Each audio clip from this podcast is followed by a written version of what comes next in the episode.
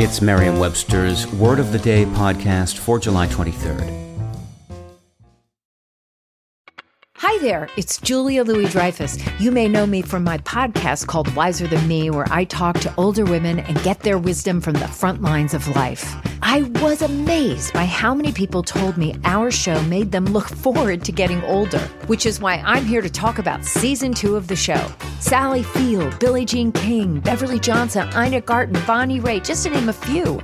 All hail old women. Wiser Than Me season two is out now from Lemonada Media. Today's word is gyre, spelled G Y R E. Gyre is a noun that means a circular or spiral motion or form, especially a giant circular oceanic surface current. Here's the word used in a sentence from the New York Times by Henry Fountain.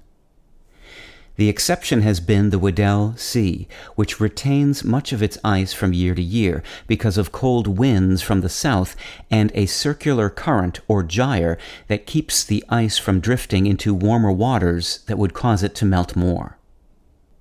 William Butler Yeats opens his 1920 poem The Second Coming with the following lines Turning and turning in the widening gyre, the falcon cannot hear the falconer. Things fall apart, the center cannot hold, mere anarchy is loosed upon the world.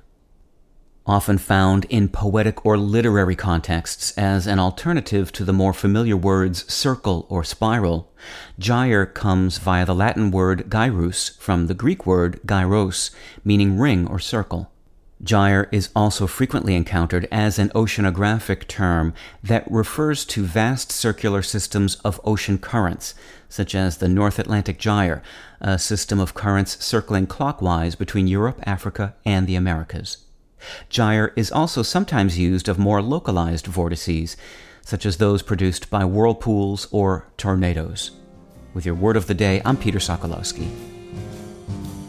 Visit Merriam-Webster.com today for definitions, wordplay, and trending word lookups.